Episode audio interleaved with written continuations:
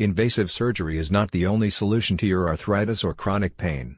Regenerative therapy is a safe, minimally invasive procedure that can be tailored to your unique requirements. New therapies can address a wide range of conditions that cause pain, impair mobility, and interfere with an active lifestyle.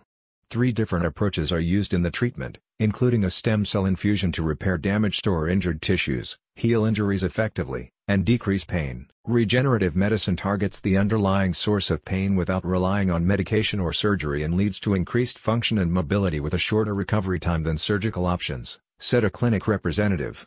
We have acquired these safe and effective outpatient procedures for various joint, tendon, ligament, and spinal conditions. Following a thorough medical assessment, the clinic determines your compatibility with the regenerative treatment.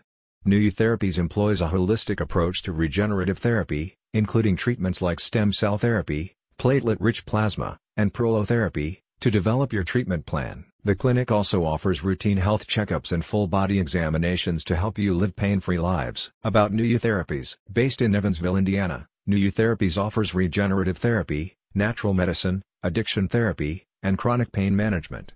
Along with Evansville, the clinic serves Newburgh, Mount Vernon, Chandler, Boonville, and Highland. A satisfied client said, These guys saved my life.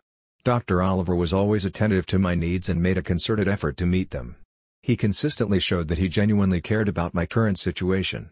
The office staff is also friendly and was willing to answer all my questions. Schedule a consultation with NUU Therapies. Call the clinic today to find out if regenerative therapy is the right choice for you. Remember, pain is inevitable, but suffering is optional. NUU Therapies will help you become a new, pain-free you. Click the link in the description now.